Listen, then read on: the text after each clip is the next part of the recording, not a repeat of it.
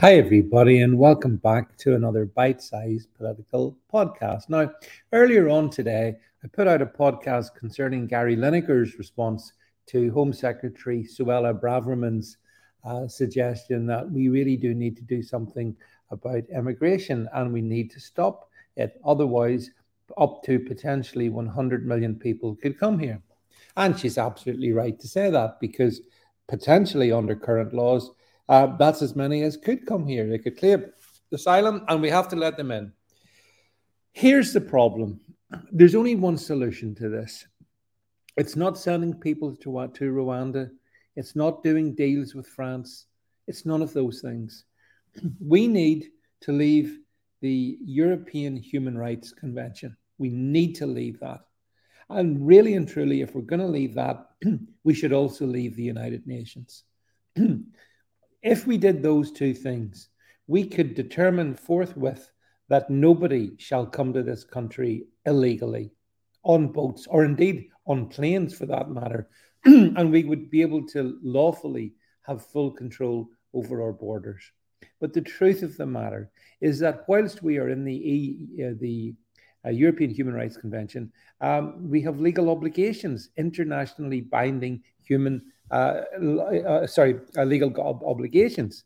So the government and the government knows this. They're well aware of this. Labour know this. All the politicians know this. The media knows this. So they know that the United Kingdom staying in the e, the EHCR is incompatible with a sovereign United Kingdom. And therein lies the crux of the matter. This is the awful truth that must not speak its name, but it's the truth. We cannot have it. We can't be in both clubs. You can't be in the EHCR and at the same time uh, be trying to control who comes into your country. Because under the terms of the European human rights uh, legislation, um, we are in breach of the very thing that we've signed up to.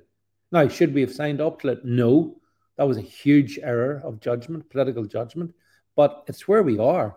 And in any situation, the first thing you must always do is you must start with where we are. Well, where we are is in a place that is frankly not going to be compatible with the interests of the United Kingdom. So the question is, therefore, and this is the big question: um, Do you think the, the, the likes of the uh, the British government has got the um, has got the the guts to fight against the European Convention on Human Rights and the, European, the European Court of Human Rights.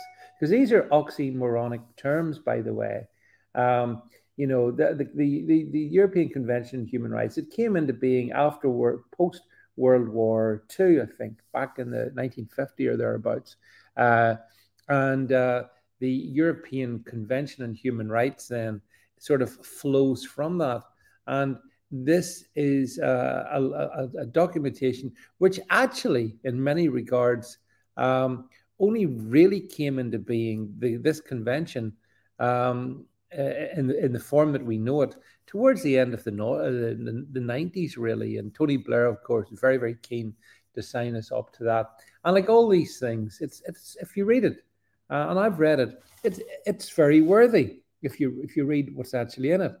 But the road to hell is paved with good intentions. And so it is that we have to face the, the we just have to face the fact that if we want to be controlled by the European Convention on Human Rights, the ECHR, then we cannot control our borders. So choose a side. Choose a side. I know what, which side I choose. I want to be sovereign and free as a country. I think every country has that fundamental right. But the European Convention essentially subverts that for all signature countries. But it's worse than that because it's not just a question of removing ourselves from the ECHR. It's a question of removing ourselves from the auspices of the United Nations, something this country will simply not do. But you know, the League of Nations, which was the uh, the predecessor to the uh, United Nations, um, I mean, it ended fairly ignominiously, as history record recalls. It was a complete disaster, and the United Nations is a complete disaster as well.